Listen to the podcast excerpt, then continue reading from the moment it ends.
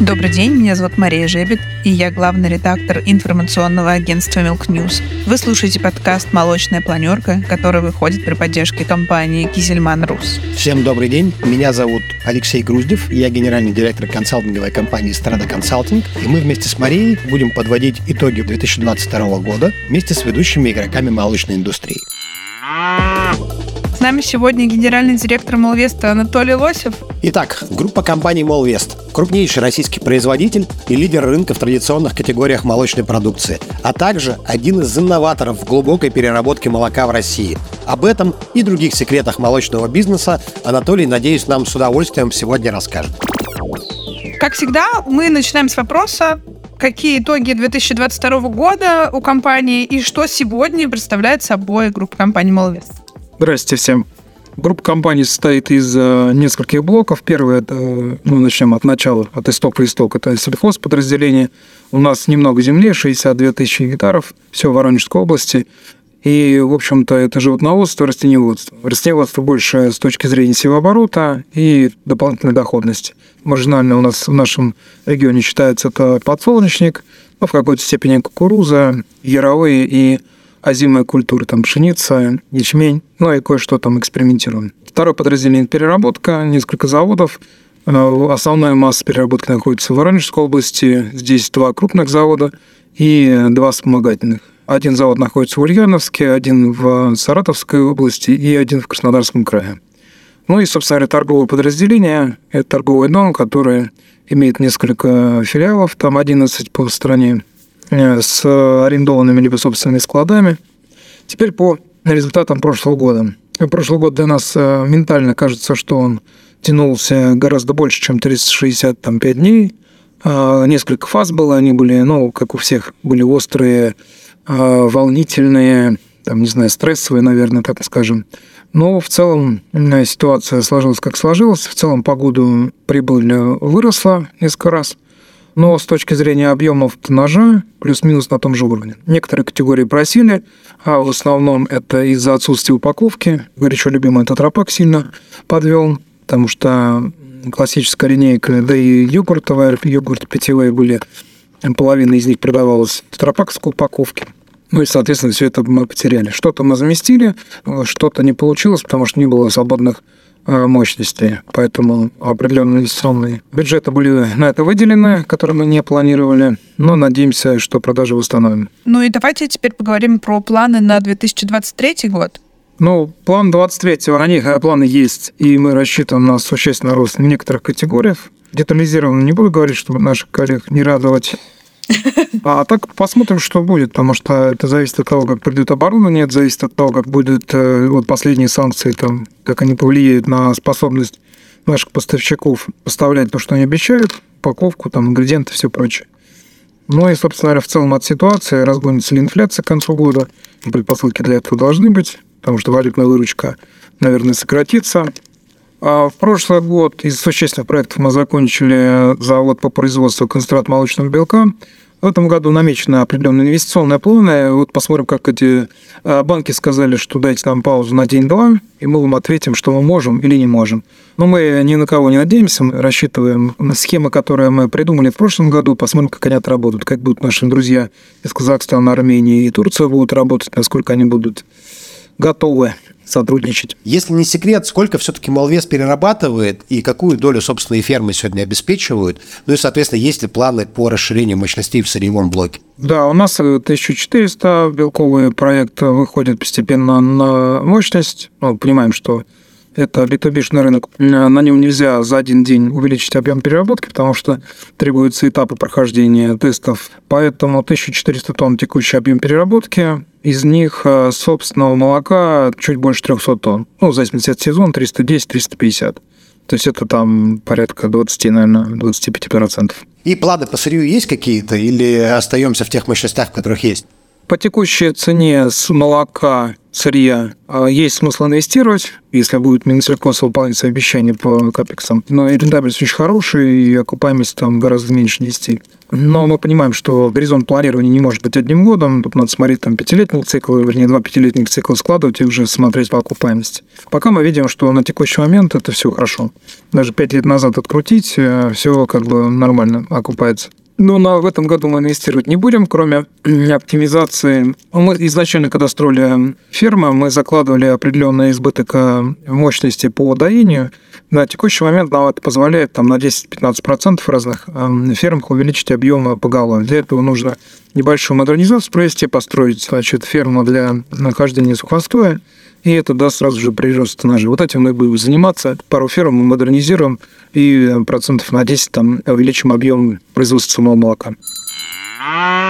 Анатолий, хотел бы коротко остановиться на сельскохозяйственной части, где у Молвеста есть целый ряд достаточно редких для России проектов. Ну, во-первых, у вас довольно интересный породный состав животных. Есть и галштины, и джерсы, и монбельярды.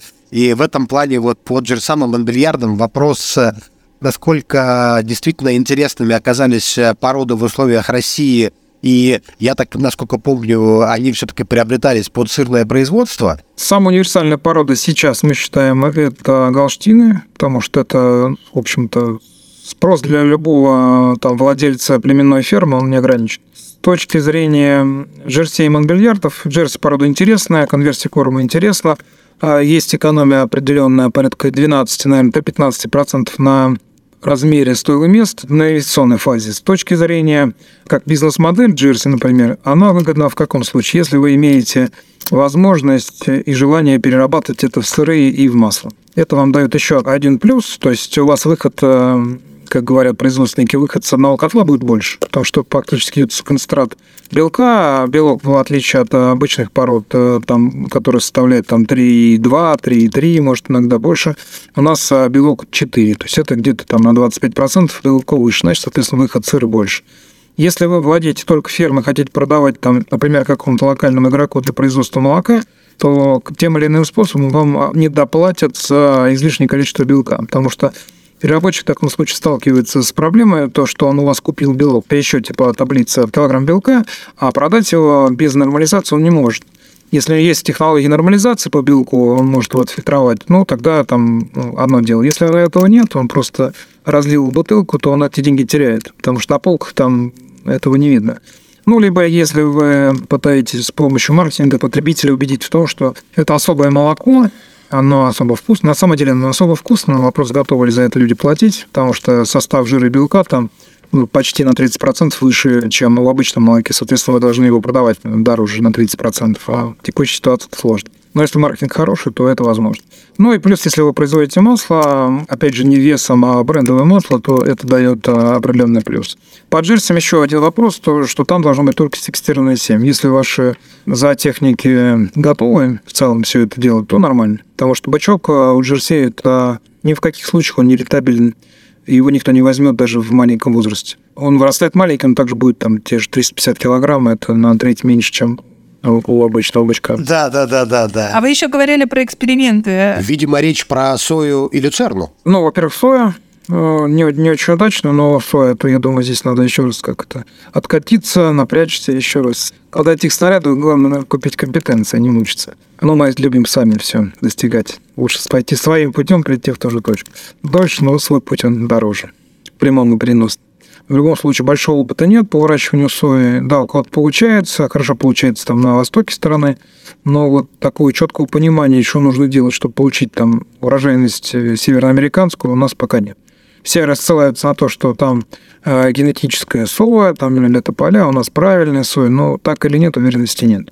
Я думаю, что все-таки мы отстаем в понимании знаний этой культуры, и в этом наши, ну, с одной стороны, проблема, с другой стороны, это возможность для развития для многих. Ну и теперь подробности про главный козырь, единственный в России завод по переработке люцерны. Мы экспериментируем, конечно, с люцерной много. Люцерну можно в наших краях выращивать хорошо, успешно, но стоит ли нет, это большой вопрос, потому что всегда есть соблазн посчитать, собственно говоря, доходность с одного гектара той или иной культуры, мы видим, что у нас есть альтернативы, да, более интересные мы ее выращиваем в том объеме, который необходим для животноводства. А с точки зрения выращивания, переработки, дальнейшей продажи, самое простое – это производство тюков сена, да, можно так назвать, и гранул. Вот. Оно имеет определенный экспортный потенциал, но есть две вещи, которые вылезли в прошлом году, которые сильно повлияли на доходность. Это логистическая составляющая. Мы видим, что стоимость э, до Эмират, там, до Саудовской Аравии, ну, почти вдвое контейнеров дороже, чем у нас, чем из Европы. Мы ни о чем не жалеем. Завод более-менее загружен. Мы э, нащупали модели работы, которые позволяли бы более-менее окупать завод. Там проблема в чем? Что соя дает максимум 4 укоса. Из них 3, э, это, скажем, товарные, которые имеют объем, объем который есть смысл перерабатывать. Да. Обычно уборка идет одного цикла, это там порядка 10 дней. То есть, по сути, у вас завод будет загружен 10 дней. Ну, я утрирую, там, может, чуть больше. Поэтому мы пришли к выводу, что нужно начинать раньше. Э, да, это потери там урожайности, потому что там неделю она еще не доросла, и на неделю позже. То есть, исходя из этого, планируется э, время сева, растягивается и дает возможность больше количества гектаров задействовать в этот оборот. Ну и второе – это поиск альтернатив для работы. Это сушение жона. Если есть рядом с экологичные предприятия, которых нет достаточных мощностей для собственной сушки, вот, это яблочный жом, ну и еще там кое-что ребята экспериментируют, пока не буду говорить. Вот, при том, что завод, если будет работать там 4-5 месяцев в году, то он уже там где-то на нуле рентабельности будет. Если это меньше, если вы не нашли таких альтернатив, нет возможности, нет яблочных хозяйств, нет того всего, то, конечно, одно это не невозможно. Давайте перейдем к блоку про ситуацию в отрасли и начнем с самого горячего, про цены на молоко. Сейчас, мне кажется, вообще все обсуждают один вопрос, когда и насколько снизится цена, потому что она на таком рекордном уровне. Как вы считаете, вот прошлогодний рост цен будет отыгран, откатан? И насколько? Значит, э, мы хотели бы, чтобы цена была европейская, но этого не будет. Мы ожидаем, что цена от пиков э, зимних, она снизится до 2 рублей. Э, основное падение молока произойдет на стоковом молоке, не годовых, естественно, контракт уже заключил, тут тоже попал. Э, стоковое молоко будет существенно падать ниже, чем 2 рубля, потому что на текущих индикативах, которые прошлой неделе там в Беларуси обсуждались, они по сути, если пересчитать на цену молока, то есть цена молока должна быть в районе там, 30-31,50. Это значит, нам нужно снижать цену где-то на 3,50. То есть, ну, я это обратно считаю, но думаю, что для для хозяйств, с которым уже сложны длительные отношения, я думаю, что больше двух, там, двух пятидесяти снизить нам не удастся. Мы уйдем в какую-то зону, может быть, э, сниженного доходности либо убытков, но эту цену удержим.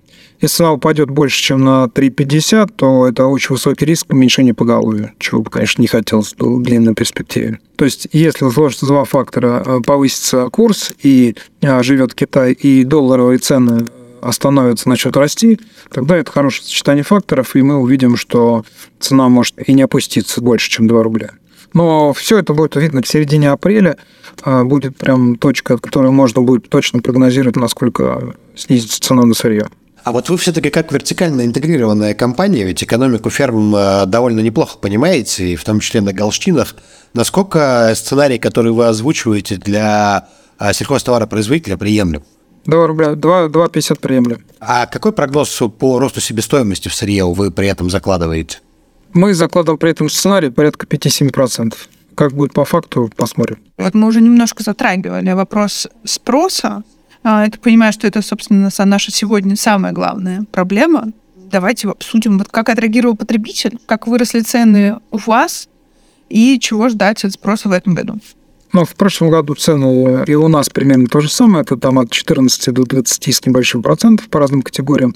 Ну, зависит от того, из чего, из чего продукт состоит. Если составляющие упаковки там ингредиентов зарубежных была выше, то и цена повыше поднялась. Но я понимаю, что продажная инфляция там, по информации из других отраслей, она там сопоставимая, там, ну, кто-то у кого-то 15, у кого-то 20 процентов. Ну и, соответственно, учитывая, что ну, где-то какие-то индексации все-таки э, людям проходят, там в районе 10%, то есть мы понимаем, что там реальные возможности потребителей, они сократились там на 5-10%. Но потребитель начал э, тратить рационально. То есть у него вместо одного-двух любимых брендов появилось 3-4, э, которые он постепенно выбрал. Прежде всего он идет в категории, которую он хочет купить. Он видит желтый ценник или там какой-то еще ценник. Он сначала идет на ценник. Если есть два ценника, соответственно, он начинает уже смотреть, какой бренд ему больше там нравится, если нет существенной разницы в реальной цене. То есть потребление стало рациональным. Для брендов это плохо. потому что мы в любой хороший бренд, там, имеющий там профит больше, чем у конкурентов, исходя из предыдущих вложений, там, лояльности и так далее, он вынужден также входить в эту ценовую спираль и гонку и, соответственно, терять рентабельность, чтобы не потерять своего покупателя. Плюс, конечно, настрой сетей, байер в сети о том, что, ребята, нужно дешевле. Вот у кого дешевле, того возьмем. Зачастую это немного э, не, конечно, не профессионалы, они знают, наверное, больше конечного потребителя, чем Баин. Но нам кажется, что это зачастую не совсем верно. А в этом году я думаю, будет все-таки стабилизация, если ничего катастрофического не произойдет, если опять не будет там ралли валютного, и что приведет, допустим, к еще большему повышению, там, не 10% в течение года, а, допустим, там, 20 или больше процентов, ну, конечно, потребление просядет. Думаю, что сыры останутся на уровне, как классическая молочка, за исключением кефира тоже будет там, ну, я не беру колебания статистические, такие 2%, 3%, да, это возможно, но в целом ну, это не должно сильно влиять на уровень продаж. Кефира, я думаю, дальше продолжит падать, потому что потребители молочки, они молодеют, и мы упустили этот момент. То есть нет определенного маркетинга на полезность кефира, и кроме там активы кефирной, наверное, никто ничего и не предлагает молодым да ранним. И поэтому идет замещение на йогурта, либо вкусовые, либо там без вкусов. Поэтому, резюмирую, думаю, что все стабилизируется, если не будет каких-то шок-факторов дополнительных. Ну, как раз вот упомянули, что есть риски по импортным составляющим. Как э, в прошлом году, какие были проблемы по этим составляющим и с ценой, и с тем, что достать, и что ожидать, какие риски в этом году? Давай вспоминать прошлый год, то есть начало марта, конец февраля. Все это в шоке, валюта улетела, где ее конец этой птички неизвестно и высота будет непонятна. Но что, что делают в этой ситуации? Когда ты не знаешь, что будет происходить, и никто ничего не гарантирует, все начинают массово отказываться от проведенных акций, все начинают сразу же повышать цену под ультиматум, что мы не, не будет цен, мы не повезем, отмена акций и так далее. Но, собственно говоря, создание какого-то запаса надежности в эту временную зону неопределенности. Ну и создание запасов, да. Так как мы, если все растет в себестоимость, мы срочно создаем запас. Сразу же конвертируем массу денег, пытаемся делать предоплаты, еще что-то. Дальше следующий момент – это санкции наших поставщиков. Прежде всего, это сказался Тетрапак. Ну, не только Тетрапак, там и Лапак, и другие компании. Они еще ввели санкции раньше, чем Евросоюз. В итоге мы потеряли э, существенный сегмент по питьевому йогурту, который был ну, по рейтинге автоиков по точкам, там, где есть дистрибуция, в большинстве своем это были там с первого по четвертое места. Это основной удар. Дальше то, что было по ингредиентам, была опасность э, вот, поставки заквасок э, вот, э, вот этого всего направления. И тоже была от поставщиков и, и от Дюпона, и, и от, других. То есть они точно не говорили, что говорят, пока все нормально. Пока все нормально. А так как модель была рассчитана на определенную оптимизацию, в том числе запасов, и мы запасов в себя там больше одной недели и не держали. Они же требуют специальных условий хранения с низкой температурой морозилки и так далее. Мы думаем, ну, пока есть, давайте мы затарим, а, а класть некуда, потому что у нас нет э, такой низкой температуры мощности по хранению. А морозилки уже нельзя было купить, потому что тоже в лед все были разобраны. То есть здесь у нас было такое узкое, тонкое место, но пока все нормально, поставки есть, морозилки мы в итоге там, в середине года купили. То есть в этом плане так более-менее тему прошли. Что сейчас будет, посмотрим. Анатолий, ну, чтобы подытожить общеотраслевую ситуацию, вот на фоне все-таки и спроса, и а, рентабельности переработки и рисков технологических, которые в переработке есть, на ваш взгляд, все-таки отрасль довольно фрагментирована. Понятно, что сильные, крупные игроки, скорее всего, так или иначе э, кризис пройдут более-менее спокойно и, скорее всего, даже усилят свои позиции. А что вот со средними и небольшими переработчиками, на ваш взгляд, есть у них запас прочности или все-таки а, действительно стоит ждать, что этот год а, для многих из них может закончиться фатально? Ну, я считаю, локальный производитель должен там перерабатывать, ну, хотя бы там 250-300 тонн, если цельная молочка. Если вы не ощущаете этого, что вот прям ближайший год там или сколько вы этого объема достигнете, то шансов нет потому что уровень затрат он будет другим. Ну и опять же, федеральный контракт, сможете ли вы выйти а, на какой-то уровень. И меньше смысла нет. Сейчас, конечно, федеральные сети, они каждый раз экспериментируют там с уровнем полномочий, своей структурой и так далее, для, для того, чтобы совместить как бы приятное с полезным, чтобы и свежие продукты были местные, потому что в любом случае, как мы наблюдаем, к местному производителю классической молочки всегда имеет свое место. В сознании людей проще там продвигать и все.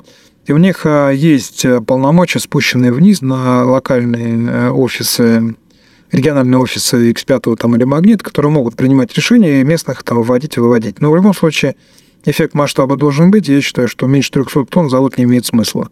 Поэтому если нет ощущения, что в ближайшее время там этого объема достигнут, нет договоренности с сетями, то, в общем-то, либо надо их достигнуть, там, выпускать частные марки, но, опять же, не надеясь на то, что вот сейчас я, я произвожу минус, а вот завтра, сейчас я подружусь с ними, будет плюс. Нет, в каждой сделке должен быть э, экономический смысл. Если его нет, значит, вы неправильно договариваетесь.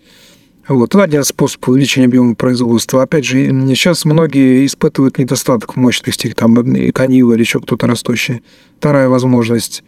Вот. Либо надо искать тех, кто есть амбиции какой-то расширяться и покупает площадки для того, чтобы что-то построить, либо просто ну, собственным ассортиментом расширить по географии, тоже возможность вовремя продаться. Потому что сейчас, сейчас по результатам прошлого года то есть можно так нормальную ебеду рассчитать и как-то более-менее выскочить. Иначе все, конец. То есть кредитный портфель будет расти, что-то будет крутиться, а доходность будет падать. Прям суровый прогноз. Что же, Алексей, ты качаешь головой, ты грустишь за региональные заводы? Не, я просто начинаю перебирать, где закончится, и ну, так процентов 30-40 э, заводов Анатолий сейчас так резанул. Маленьким заводом перспектив не вижу. Да, можно питать иллюзии, там, давайте создадим какой-то замечательный бренд, будем продавать молоко не по 100 рублей на полке, а там по 300 можно помечтать о чем угодно, но я в это не верю. Я абсолютно согласен, просто масштаб проблематики э, резанул. Не, только крафтовые сыры, вот там всякие плесень, а, ну. выдержанные, там, где действительно маржа на продукте позволяет перерабатывать небольшие объемы, содержать да. небольшое хозяйство, это живое. Давайте тогда препарировать переработку Молвеста. Какие планы? Как вообще смотрите на традиционную категорию и на Модендере именно в части своих перспектив? Рассказать, где деньги лежат в тумбочке, да? Да, да. Да, Modern Dairy у нас э, не очень развито, ну как, мы неплохо себя чувствуем в питьевых йогуртах, ну, до прошлого года, да. Вот пришлось один из брендов у нас ушел с полки, а так в целом определенные успехи были. Там я не скажу, что у нас там маржа была, как у лидеров, но было чем похвалиться.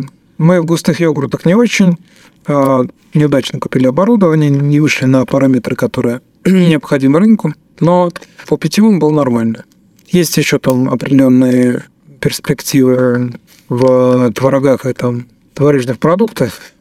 А так в целом мы где-то по йогуртам выходили на 3, почти на 40 тысяч тонн.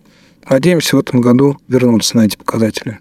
Ну, это будет зависеть от, от ситуации, от оборудования, от торговых сетей, конечно. Вы упомянули, что в вязких йогуртах не получилось, зато у вас очень хорошо получилось в масле сливочном. Вот вам за короткий промежуток времени удалось стать крупнейшим игроком и, собственно говоря, с большим отрывом. И теперь конкуренты вынуждены ставить аналогичные линии и догонять. Ну, а там ничего, собственно говоря, ну, Свежие сливки. Нормально делай, нормально будет, да? Да, евреи не жалейте заварки, да, как в том анекдоте. Но просто странно, что кроме вас никто раньше не додумался этого сделать. То есть просто хорошая... Или все-таки вот э, есть фишка там холодного взбивания и форм-фактора, который был сделан? Ну, форм-фактор, конечно, и сыграл роль, потому что нужно было чем-то дифференцироваться, кроме там заявлений, да, и слов. Да, это сказалось на первом этапе, но это все копируется легко. Вот. А на самом деле э, сырье Потому что сливки-то можно с рынка собрать, да. Но у нас практически все это собственное. У нас же хорошие коровы, джерси, монбельяр. Ну, раскройте страшную тайну. Это все-таки из джерсийского молока получается такое прекрасное масло, и именно поэтому... Мы считали, что это плацебо, но на самом деле слепые тесты это подтверждают. То есть все-таки э, привкус э, сливочного масла есть, да. Джерси, Монбельярда и Галштин немного, да. Ну вот видите, а 30 минут назад говорили, что не верите, что французы уникальный сыр из этого молока делают. То есть масло все-таки уникальное, а сыр не уникальный. Что-то что в этом есть. Ну давайте теперь про блок ингредиентов поговорим, да? Про... про самое интересное, про порошочки, да. Слушайте, ингредиенты, ну, в общем-то, это не, неотъемлемая часть любой отрасли, там, в любой стране. Ну, вот то, что мы видим у нас, к сожалению, это все не развито как сказать, не развито, в таком размере не развито. Но мы очень быстро догоняем, очень быстро, если в целом посмотреть. То есть сначала никто не ставил никаких сушек, все старого советского там остатков много, ну, максимум там, может быть, головки поменяют, может быть, там энергию там поинтереснее калориферы поставили, там, ну, то есть с точки зрения обеспечения. А в целом-то никто ничего не вкладывал. Буквально там лет, наверное, пять назад процесс начался. То есть люди начали ставить новые сушки, хорошие, с фильтрами, там, с циклонами, все. Но ассортимент был тот же, да? И когда у нас был вариант, и, ну, почему мы не сушим на старой сушке сыворотку, давайте сушить на новой сушке. Но мы всю экономику считали, у нас ничего не получалось. Потом у нас великолепная идея пришла, и мы отработали со сгущеночниками по поводу концентрата сыворотки, потому что так получилось, что у нас э, оказалась там невостребованная мембрана одна, обратный осмос. И а мы, когда сушили на старой сушке, мы это все отдавали сгущеночникам, да, и они, соответственно, там тушную продукты делали. Потом мы с ними сидели с экологами и спрашивали, зачем мы сушим, отдаем деньги Газпрому и там кому идем, Рауиз, а потом вы все устанавливаете. Какой смысл? Давайте мы сделаем, ну, потом добавите сухих вин, наоборот, берете. Ощущение. Разницу поделим. Ну, они вот это как полгода об этом там экспериментировали, потом все получилось. И мы поняли, что э, лучше производить концентрат сыворотки, частично деминерализованной на фильтрационной мембране, чем ставить сушку и ее просто сушить. И вот сейчас прошло уже 5 лет, и с этого момента, мы продавали, и все отлично, мы считаем, это... и сейчас рынок появился, он все это все, ну, все продается, покупает, все замечательно, тысячи километров возится, все прекрасно. А вот дальше, когда уже появилась госпрограмма, когда включили уже сушильные заводы по капексам и по этим, мы посчитали, что э, тема белков, она актуальна, мы проанализировали импорт страну, посмотрели, что ну, если мы произведем мощности там порядка 20-30% это ввозимого в страну, то мы всегда это продадим. Ну, в общем-то, так и сделали. Поставили две сушечки, и процесс пошел. Сейчас, к сожалению, в течение года сильно снижается стоимость белка. Мы вынуждены поставщикам концентрата снижать закупочную стоимость, потому что третью мы закупаем, потому что сушка у нас э, перерабатывает 600 тонн сыворотки, а мы своего делаем там в районе 400. Больше-меньше, в зависимости от заявки с НСРы. Сейчас белки снижают. Они снижаются во всем мире, но в любом случае в России стало все дороже чуть-чуть, там на 5%, на 7% дороже. То есть нам выгоднее сюда. А, продавать. Но норма есть 20-25% э, всего производимого сухого продавать за границу в убыток себе. Но мы нащупываем контакты, понимаем э, международный рынок, выстраиваем дистрибьюцию, понимаем вот эти все нюансы нашего Россельхознадзора и таможенной логистики. То есть это дает э, эти деньги, эти убытки нам конвертируются в наш компетенцию на внешних рынках. И все расчеты новых, конечно, проектов мы ведем по международным ценам, потому что они хуже. Потому что лишнее всегда все будет наше, а вот просчитаться неправильно. А по молочным, концентрированным молочным белка рынок э, небольшой в России. Э, в общем-то, мы надеемся, что мы все-таки э, те же 80% объема производства будем продавать в России, ну, о том, как пойдет. Если курс будет хороший, значит, будем за границу продавать. Потому что импорт идет, он используется там в белых сырах в основном, но и в обычных сырах кое-кто использует в технологии Пока, говорю, выходим на проектную мощность и проходим все эти тесты внутренние, всякие, э, подрабатываем технологии, потому что качество хорошее, по белкам все хорошо, по растворимости все хорошо, по бактериям все просто прекрасно у нас, лучше, чем европейские показатели. Есть над чем работать, но не, не критично. А дальше есть куда развиваться, ниша под нишей. Ну, есть последователи, есть э, уважаемые наши друзья, партнеры, конкуренты, которые также, естественно, копируют что-то, что-то делают лучше. То есть э, КСБ будут производить еще две компании дополнительно к двум существующим. Это создаст конкурентную среду, а снизим цену до европейских. Если она будет снижаться ниже, то значит мы пойдем за границу. У нас уже к этому моменту у нас все уже готово. Слушайте, ну сейчас на самом деле цены на сыворотку не фонтан, поэтому, в общем-то, чем глубже, тем доходность, наверное, все-таки повыше выше, доходность выше, но это все очень зависимо. Пермят зависит от сыворотки, потому что это товары, товары конкурента. Пермят лучше для кондитеров, потому что он более стабилен с точки зрения примесей, привкусов, вот этого всего. Единственное, что, что наша промышленность работает в основном на сыворотке кондитерская. Понятно, что лучше хороший, поэтому любой технолог скажет, что он лучше добрался, всего всего скажет, нафиг ну ничего пробовать. Тем более разница, это если это будет 45 рублей или 43 рубля, ну там для них это ни о чем. Вот, поэтому это такой длинный путь, и мы тут сталкиваемся с тем, что необходима поддержка технологическая, мы ищем, подбираем людей, подбираем, увольняем, но технологов, которые бы давали компетенции и с левопеками, вот с институтом с нашим отработали. Интересный результат вообще великолепный. То есть, например, пермиат, оказывается, если его прям совершенно чуть-чуть вносить а, вот этот бездрожжевой хлеб, который мы слепшись, не знаю, не, не пышный, не пышный, добавляем пермиат, даем лактозу для, для каких-то там бактерий, они раз он поднимается, он похож на обычный, и люди в восторге. Ну, то есть какие-то вот... Э, это требует технологической поддержки, дальнейшего внедрения. Вот этим надо заниматься, и все будет хорошо. Ну, то есть все-таки Малвест вложится в R&D по применению сухих ингредиентов? Э, нет, нет других вариантов. Нет. Потому что э, транснационалы, которые там работают в батончиках и там еще в чем-то, они применяют во всем мире пермиат. Они работали там на лактозе, на привозной, потому что не было предложения на российском рынке, теперь оно появилось, мы перешли сюда. Ну, то есть это идет на какой-то момент развития. Поэтому я думаю, 3-4 года, и пермят в большей части заместится в рту. Ну, потому что в этом и смысла нет. Ну, конечно. А тут расскажите все-таки главный это секрет глубокой переработки сыворотки. Вот просто сушки сыворотки пищевого качества к сывороточным белкам и молочные белки. Вот сколько все-таки добавленная, так сказать, операционная доходность на каждом переделе? Ну, вот смотрите. С белков вы должны иметь маржу порядка 200 рублей с килограмма, чтобы она купилась там 7 лет с субсидированной ставкой. Вот так. Капекса не берем, потому что это будет или нет. Вот. Теперь дальше. Белок стоит там 800 рублей за килограмм. Ну, готовый сухой. Пересчете на чистый белок. Э, то есть, если КСБ 80, то, соответственно, ну, там, на 0,8 умножаем, да? 700-900 рублей. Убираем оттуда стоимость необходимую амортизацию инвестиций 200 рублей. Того получается там ну, 500-600 рублей вы имеете с каждого килограмма белка. Должны иметь. Выходной цены. Дальше, почем вы его купите, если вы не покупаете, то она, допустим, сыворотка ваша, да? Вопрос, давайте послушаем этот белок в виде, и продадим в виде килограмма сыворотки, деминерализованной частично, да? Ну, вы получите там 50 рублей в текущей цене, может быть. Ну, 50 рублей вы продадите за 50 рублей этот э, белок внутри сыворотки, или вы дадите белок внутри КСБ за 500 рублей. Вот и вся разница. Ну, то есть я реально понимаю, что все-таки волатильность на высоких переделах поменьше, чем на чистой сыворотке? Поменьше. Но за, за исключением пермят. Пермят то же самое, что и сыворотка. Ну, ну, пермят понятно, потому что у него выход 1 к 9, это понятно. Там есть еще нюанс, что стоимость пермят на текущем уровне, оно не окупает инвестиции. Потому что стоимость, э, вы не можете пересушить пермят без э, белка внутри. Белок внутри должен быть там от 2 до 3 процентов. 2% белка на входе, даже если вы покупаете концентрат, вам обходится там 400 рублей. Плюс стоимость сушки – это 20 рублей. Я имею в виду так, производственные прямые затраты.